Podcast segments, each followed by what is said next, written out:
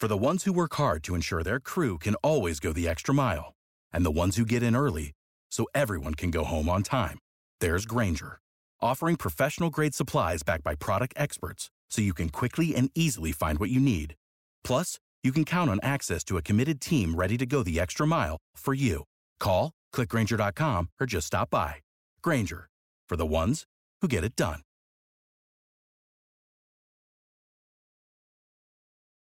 Every team, every topic, everywhere. This is Believe.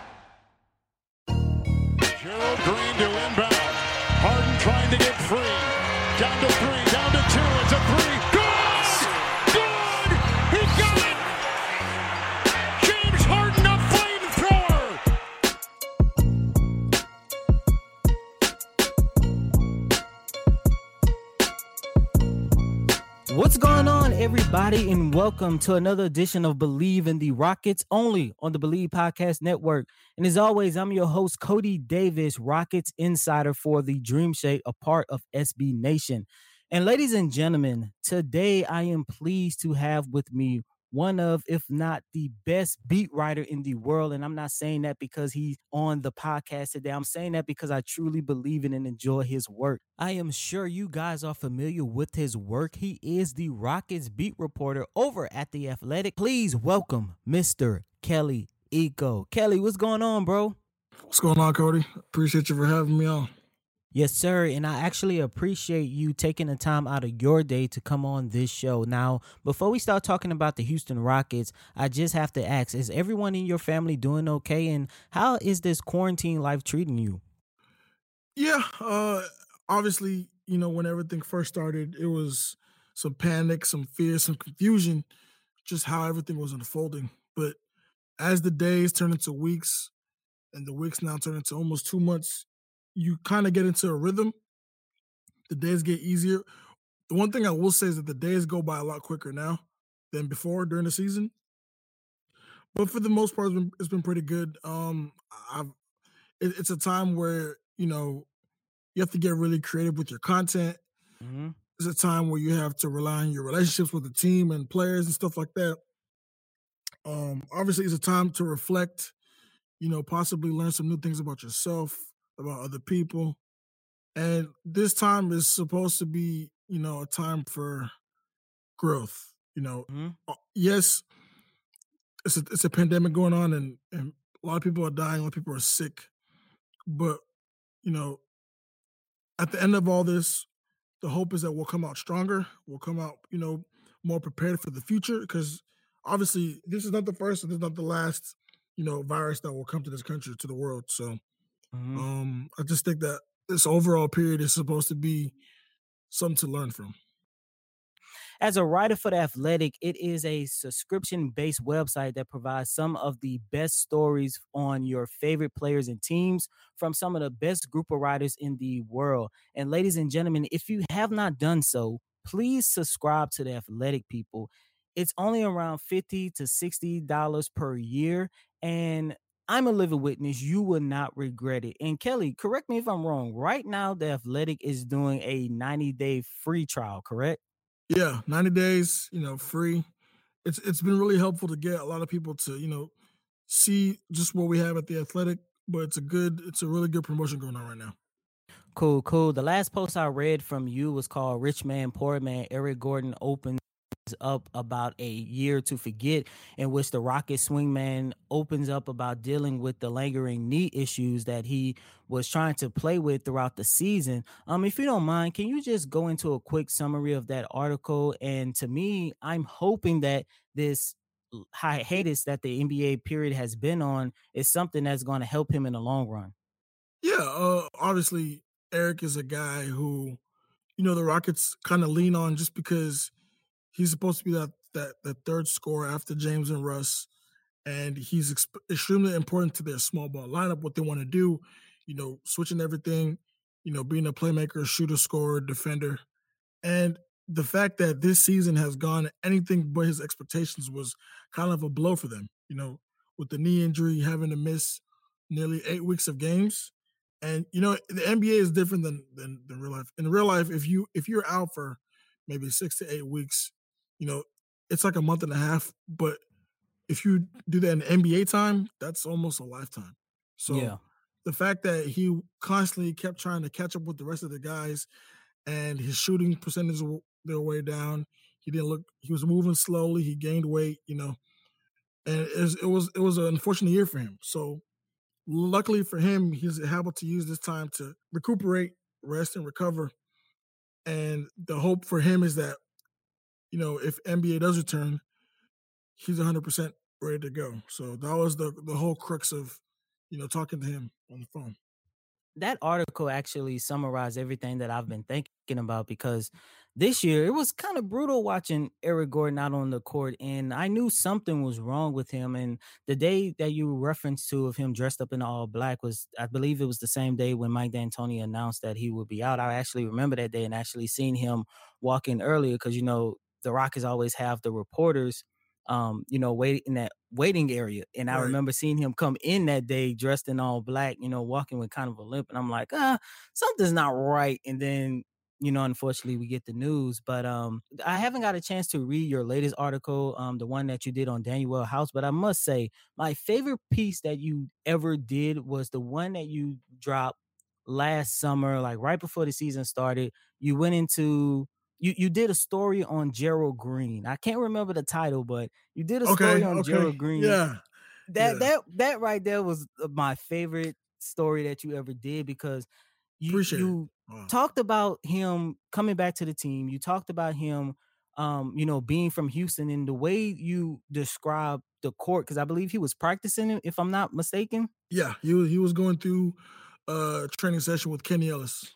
So Yeah, yeah. That, that was by far is my favorite piece that you ever did. And hopefully, you know, we get Gerald Green back in Houston. But you know, as a Houston sports reporter, and I'm sure you can probably agree to this too, Houston teams always give you something to talk about. And this situation with the Rockets has gotten real interesting. So yeah. let's jump into things. And um, going into the season, the number one topic surrounding the Rockets outside of the Harden and Westbrook pairing was Mike D'Antoni's contract situation and his future with the team. Now, we all know that he is a free agent once the season concludes. And last week, news broke that the Brooklyn Nets are interested in hiring D'Antoni to take over their vacant coaching job. And the Rockets are also looking at Tom Thibodeau and Jeff Van Gundy as possible candidates. So, can you share with us, if you have any, some insight into what is going on with the Rockets and D'Antoni, and what is the likelihood that we will see a coaching change this offseason? Yeah, so obviously uh Sam Amick, you know, the OG as I call him, he he came on our podcast and he divulged, you know, that apart from Tom Thibodeau, another name that he had heard repeatedly was Jeff Van Gundy. And if you remember going back to 2016, you know, before D'Antoni was hired, if you remember, the Rockets had a huge pool of candidates. Mm-hmm. And uh Thibs' name was there, Jeff Van Gundy's name was there, you know, Kenny Smith's name was there. So obviously with this season, the number one thing has been, you know, his contract situation because despite what anybody has said, you know, that they love him, they want to keep him, he doesn't have a contract for next season. And the summer was so public and messy and it was just he said, she said, and it was just a whole mess. So the yeah, fact that, that. the fact that things didn't get pieced up then, it was kind of clear that, you know, the writing's on the wall that this thing has kind of run its course. So I think me personally, I, I thought that there was I think there was a point in the season when I thought he would just leave. Um, if you remember when they were losing like really badly, it was like five out of six or something like that, and the team was just broken. And I remember they had I had I, I remember um they had the team the team, The team um, meeting. yeah the team meeting in the locker room. You know, Russ is going off, and I just thought that it was it. But you know, they they somehow recovered, they bounced back. But now the, the, the thing about this hiatus is that a lot of stuff can come back to the surface. And this situation has has been, you know, the primary thing that has come back to the surface. And I just think that honestly, if you- if you ask me, I think that once this summer comes, I, I just think that they're going in a different direction. I just think that's run its course. Hmm. Personally, personally, me, I love Mike. If anybody's been around him, he's a great guy to talk to. He's one of the best coaches in the league as far as just being a real down to earth person. But when you come to a team like this who who are a finals or bust team and you don't get to the finals after four or five years, I, I think that you know they might just go in a different direction. Now, anything can change, um, but this is just my personal belief. I, obviously, it's up to D'Antoni and Fertitta and Daryl to work something out. But as it stands, to me, I think next season you could be looking at a different head coach on Rocket sidelines. Do you believe that this suspension in some cases can actually help D'Antoni to return for at least another season? Because let's say if the NBA doesn't return, there are still a lot of unanswered questions, not only for the Rockets, but the NBA as a whole. In some ways, can that actually help his case to come back? Because I do remember the time when they had that whole little debacle going on, and you know, Russell Westbrook was in there and they had the little team meetings and stuff. That was actually before they actually went all out on the small ball situation. Now, prior to the suspension, they had lost, I believe it was like four or five games in a row, but they actually had like a seven or eight game winning streak prior to that, and they actually looked really, really good. So they they kind of stuck between a rock and a hard place, if you ask me. Yeah, and it's a good thing you brought up because so there's a scenario in my head where I, I believe that he can come back. Obviously, if they cancel the season, you know, you only gave him about 15 games with with the with the small ball lineup, mm-hmm. if that, because um, you know, according to them, their small ball didn't really really start until they got Covington. So yeah, um, that's the best way to judge, you know, how the team's going to look going forward. So I think there's there's a world where so let's say that they cancel the season. I think the organization will say, okay, it's kind of unfair to you, you know, to cut this thing short. Granted that we that they made all those moves, you know, to to give him the tools he wants to to play the small ball he wants. Uh, I think it would be only fair to, you know, give him an extended run of games, like a full season, and really see if that's how they want to play. Um, but yeah, I do think that this this hiatus, it could it's a double edged sword. It, it could it could go it could go either way. Like there's obviously the, the, the thought process that says, uh, yeah, let's scrap this, go back traditional, you know, get a, a new voice in here. And there's a thought process that says, you know, let's stick with Mike. He's been our most successful, you know, coach in a long time, and, and let's see how it goes. So it's really two schools of thought. You know, if you think about mm-hmm. what this hiatus, you know, brings to the table. Mm. And that's the most interesting part to me about this whole possibility of a coaching change is the way this roster is currently constructed because you're looking at a coach in Tom Thibodeau and Jeff Van Gundy, this roster does not fit the mold and the style of play they like to teach. And both of these coaches are hard nosed, defensive minded coaches um, right. who normally builds around a traditional skill big man. I mean, hell, we saw Jeff Van Gundy and what he was able to do with Yao Ming for what four or five years in Houston, and what Tom Thibodeau was able to do in Minnesota with Karl-Anthony right. Town if the Rockets decide to hire one of these two coaches or going a different direction and hire any coach not named Mike D'Antoni, do you believe we will see another shakeup in the roster? The only coach I believe that can take this team the way it is built now and take them to a championship contending team is Mike D'Antoni. That's the only coach that I can see actually can use what they currently have. Yeah, so I think um, this head coaching situation is the is the first domino. If it does happen, then I think you'll see, you know, a new era in in Houston. You know, a new a new because a new coach like Thibs or Van Gundy isn't not going to want to play with all guys six six and under. You know, they're just not going. They they've never done that before. It's not going to happen. So, I think it's reasonable to expect that if Mike does leave, there's going to be a lot more changes, you know, in the, in the team just to to fit the new coach and or what have you. But it all depends on what they do with Mike, and, and I think it goes goes to show you the importance of a head coach in the team, not only to immediate contending, but to the future and team building and and stuff like that down the road. So it's it's going to be a tricky one for sure. Now, Kelly, let me ask you this because, of course, you have more insight and knowledge to this team, you know, more than I do. I'm, I'm, the, I'm on the come up. I'm at the bottom of the totem pole. But um, if there is a shakeup in this roster, what tradable piece can the Rockets offer to any team to at least try to acquire a big?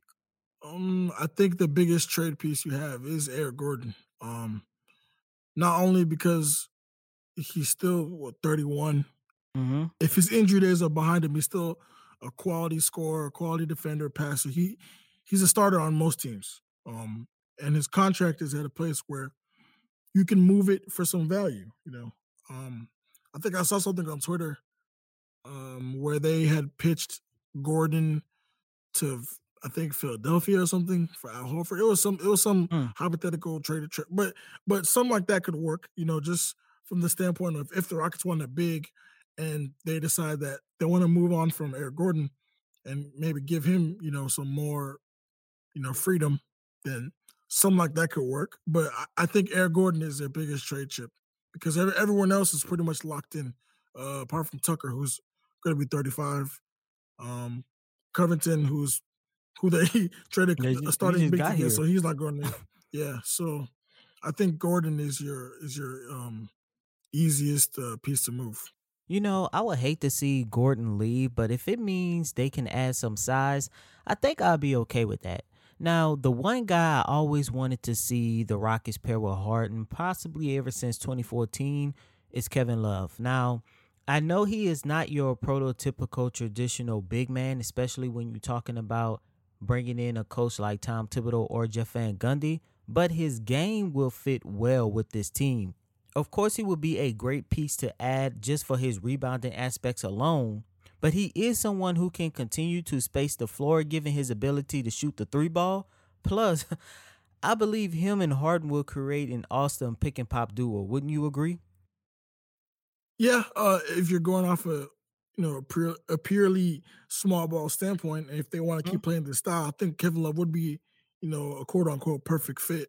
Um, but other guys like Horford, you know, I'm trying to think right now, LaMarcus Aldridge, there there there are guys that if you want to go big, Serge Ibaka, you know, there are guys that that are out there if you want to get some more size on this team.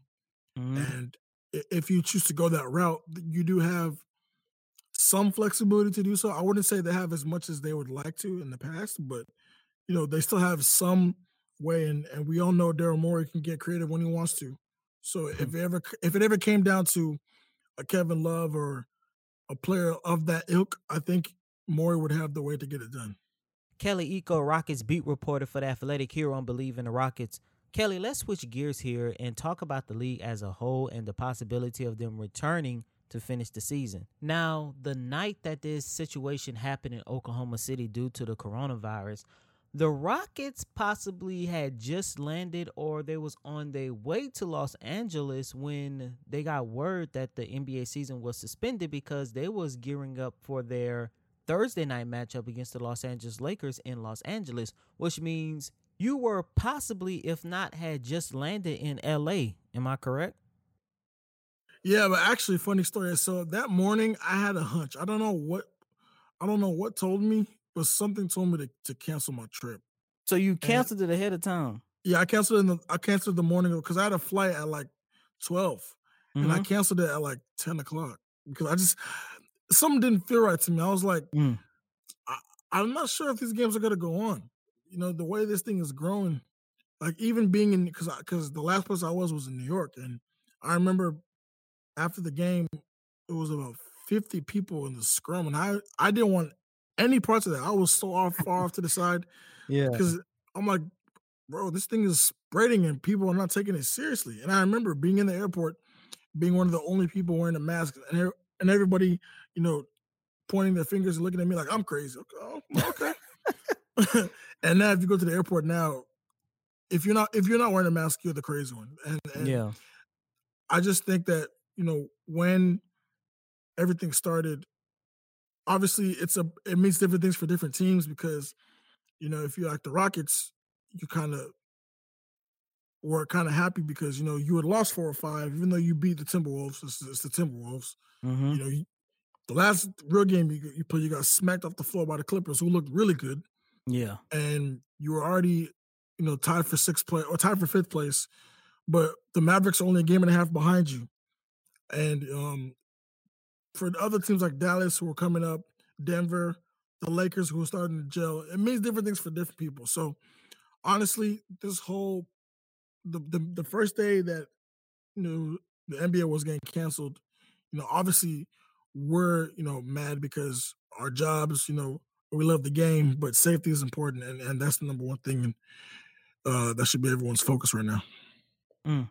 You know, your story is kind of similar to mine. I wasn't on my way to Los Angeles, but um, you know, with me covering University of Houston basketball, I was actually preparing to go to Dallas, which that Thursday because Cougars they was going to play that Friday in the American Athletic Conference, and I got up Tuesday, and after I went to the Rockets media session, the last media session they had before all this happened, on my way back home, and I just, just kept thinking to myself like one, I don't feel like these games are going to be played, and two, I don't want to go to Dallas and risk any potential exposure I might have to the virus, and then you know either I get sick or come back and get my wife sick or my grandma or anybody. So I canceled my hotel that night, and then boom, NCAA pulled the plug on everything. But wait, wait, Cody, Cody, did you say your wife? Yeah, I got a wife. You know, bro, I did not know that. That's crazy.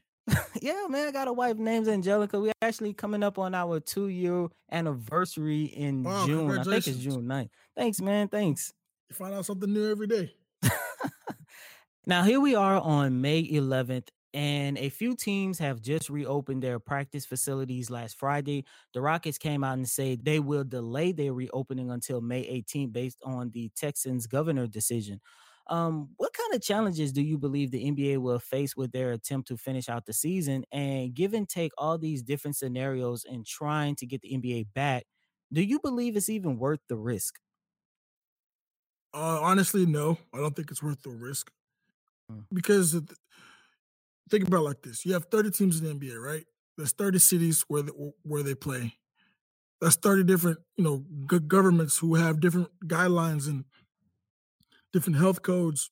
Mm-hmm. No one knows about this virus completely all the way. You know, it could look like it's plateauing.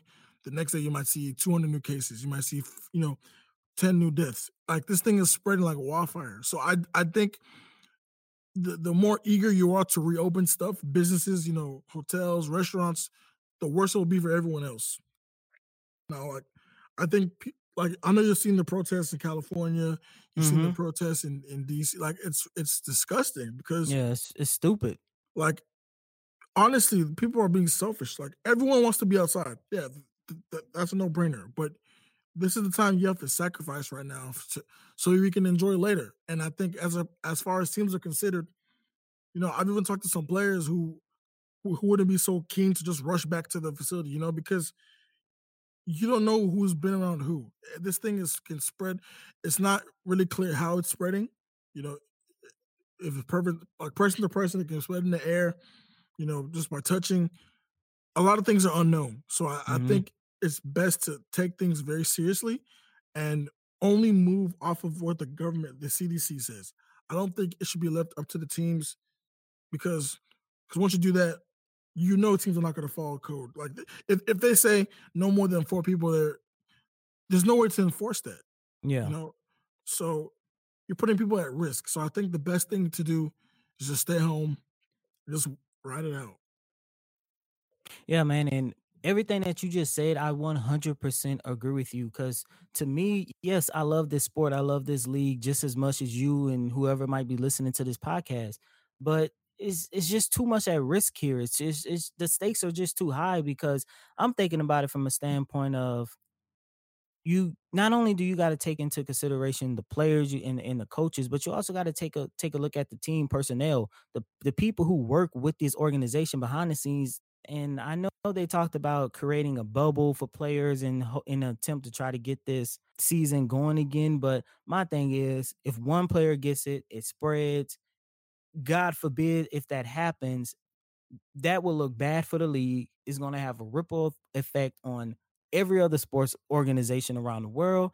And then everything's going to go back to square one. So I'm glad that you said that, man. And I 100% agree with you. I think the season should be canceled. Start fresh in November, December, whatever they're trying to do. I mean, I think Christmas Day is a pretty good fun time to get the NBA season back if they want to change the schedule that way. But it, it, just cancel it, man. Just cancel it. But Kelly, before I let you go, man, have you been keeping up with the Last Dance, the Jordan documentary? If so, what are your thoughts around it? Yeah, for for sure. Uh, well, wow, I got a lot of thoughts on this. So, I think off the bat, I appreciate what they've uh, tried to do. You know, well, they've successfully get, gotten everyone together in front of the TV watching some form of sports. So mm-hmm. credit to them, credit is due. I do think that the dual timeline thing is not working. It, it's confusing for some people. Mm. Um, you know, it, it's it's a hard thing to do, trying to tell two timelines at once. Yeah, you know, going back and giving backstory, then also talking about the the actual last dance, which is the the, the last championship. I, do think that it's it's had its moments, obviously the Scottie Pippen stuff, the Dennis Rodman stuff, uh, Isiah Thomas, the Bad Boys, the Celtics, all that. I would give it if I was to give it a grade, I would give it a. I'll give it a B plus. B plus. Mm, I I give it a B plus just from the fact that the plus is, is is you know they've had incredible viewership since it started. Um, and you could tell that people were desperately looking for something to watch. I've seen people on ESPN looking at dog competitions, you know, all sorts of stuff in the house. It's it's been some nonsense, but I credit the the Last Dance for uh, you know sticking itself out there and and trying to move its date up because you know it was supposed to come out in the summer. Yeah, I remember that. It's supposed it was, to come out right after the finals, as a matter of fact. And yeah, it was yeah, it was supposed to come out after the finals, but they they made the choice to move it up and and that, and that's brave. So obviously, something like this, there's always going to be you know some other opinions, some backlash, but I think for the most part, they've done a good job. Mm. I I understand what you're saying about the timeline. Me personally, I kind of liked it because I kind of expected it was going to be like that. You know, they be from '98, then they go all the way back to 1982 when you talk about Jordan in his college days. The only time the timeline confused me was when they talked about Dennis Rodman, and it was like they went from 98 to 91 with him leaving the Pistons. Then they jumped back to the Bad Boys. Then they went to him joining the Bull. That was the only time the timeline yeah. thing was confusing to me. But yeah. my biggest takeaway of this, I I love greatness. I, I truly do love greatness. That's probably one of the reasons why Michael Jackson is my favorite entertainer, celebrity, period of all time. Okay. And I've always been fascinated about how and why the Chicago Bulls dynasty ended because it never made sense to me. Six championships in a span of eight years. But yet, after the last one, everybody just went their separate ways. To see a general manager in Jerry Krause kill the dynasty makes absolutely no sense to me because I'm every time I, I hear his name and, and I heard his name before, but I just never really paid attention to how important he was to the story because when I used to hear this kind of stuff prior to this documentary, I used to be like, there's no way in hell a general manager whose job it is to not only build a championship team, but this man built a dynasty, destroy a team due to his ego and I'm I'm just sitting here and I'm like, there's no way in hell I could picture Daryl Morey after all the stuff he has been through with this team since 2007, 2008, whenever it was when he came, to finally build a championship. He, he ended up building a dynasty, and then one day he wake up and say, ah, "You know what, Mike, James, Russ." I don't care if you guys go 82 and 0. This this the last season. After this, everybody's gonna get this. like that just don't make sense to me. And I'm just like, how can a general manager do this? Well, well, you know, with the whole Krause situation, and God rest his soul, you know, th- th- these things really only show us how much they want to show us. Mm-hmm. There Especially are actual, Jordan. Yeah, there are there are a lot of dynamics and ego that goes into a head coach, a GM, and a star player. There's a whole complex, twisted relationship that some people won't ever understand. So while Krause has been, you know, portrayed as a bad guy, I, I do think it's kind of unfair. But you know, it is what it is. Uh, Phil Jackson said his part. Michael Jordan said his part. Scottie Pippen for sure said his part. Um, I just think it's more complex than than the eye tells us, and I, I do think it's best to just take things as a whole. You know, everything that you see on that documentary is not going to be 100% fact just because it's somebody's it's somebody telling a story, you know? And most times stories only don't incorporate both sides. And Krause is not here to say his part, you know? That would have mm-hmm. been great if, if if Krause was somehow on this planet still alive. We everybody could have heard, you know, his side of the story because who knows? He might have a totally different account of what happened. You never know. Mm-hmm. So we have to take don't take everything. Oh, I don't take everything for face value. Um, but I will say, uh, uh Krause, it's it's an incredibly tough job in that situation to manage all those egos and have to consistently put a, a competitive team on the floor because his job is to improve the roster. And if teams call, you know, he has to answer. He can't say, "I'm not going to take your call because I don't want to." Like you won't be doing your job. Yeah. And I think when when he was asked the question about Scottie Pippen's trade and he answered it honestly, I think Scottie Pippen took offense to that when he shouldn't have because this is a business, you know. Obviously, if you're around a team a lot, five, six years, you you, you become a family. But at the end of the day, people are going to do what's best for themselves, you know. So you have to learn how to separate business from pleasure. Mm. And there's pleasure winning championships, but there's business and also willing and dealing. So I just think it was a complex thing that only those guys can can say the actual truth of what's going on. And as long as we don't have Krause here to tell his side, I can't just take Pippen and Phil's words as you know 100 percent truth.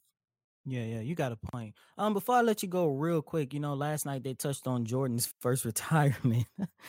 do you do you not believe the Rockets would have still won at least one title against Jordan and the Bulls if they would have met up in the finals?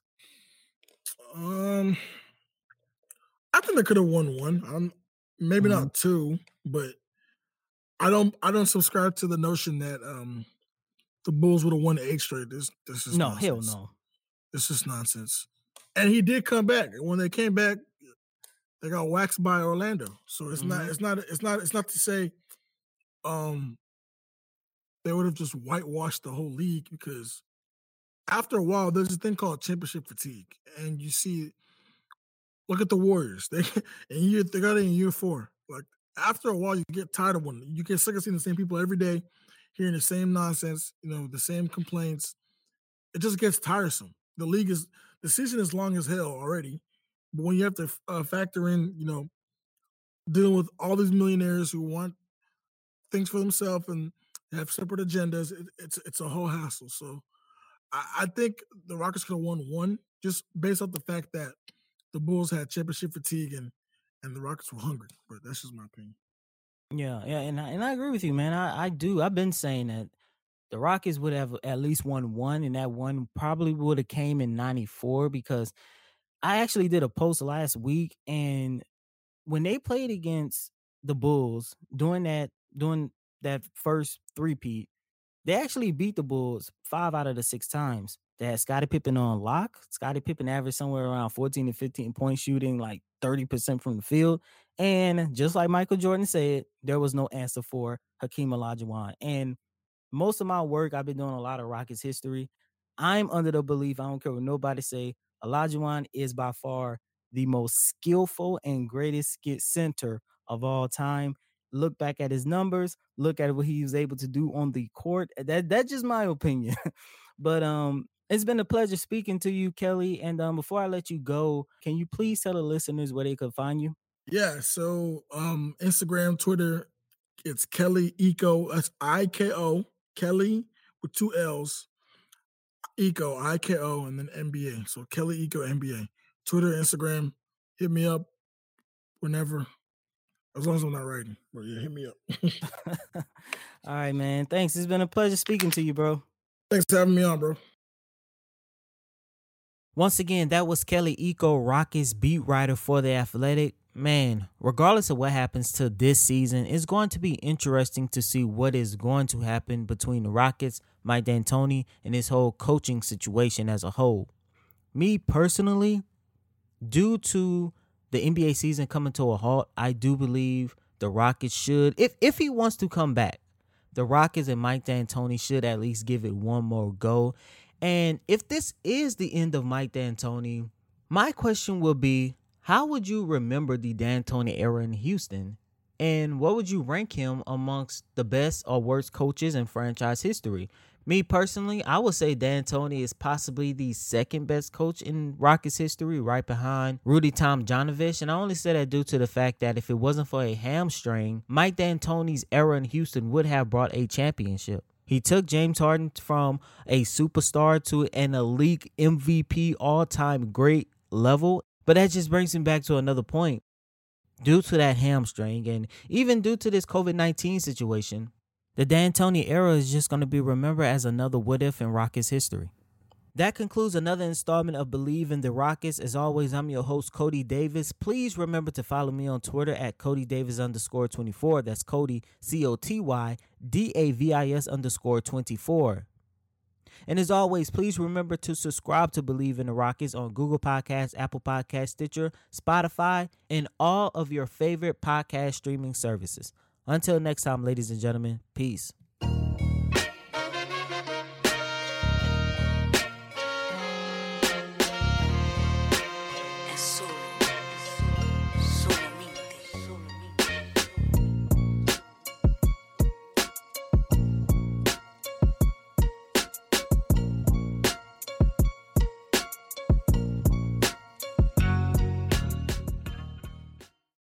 Without the ones like you, who work tirelessly to keep things running, everything would suddenly stop. Hospitals, factories, schools, and power plants, they all depend on you. No matter the weather, emergency, or time of day, you're the ones who get it done. At Grainger, we're here for you with professional grade industrial supplies. Count on real time product availability and fast delivery. Call clickgrainger.com or just stop by. Grainger for the ones who get it done. You know, when you're listening to a true crime story that has an unbelievable plot twist that makes you stop in your tracks? That's what our podcast, People Are the Worst, brings you with each episode. I'm Rachel. And I'm Rebecca. We're identical twins who love true crime cases that make you say, didn't see that coming, and we hate the people responsible for them. Listen to People Are the Worst now on Apple, Spotify, or wherever you get your podcasts.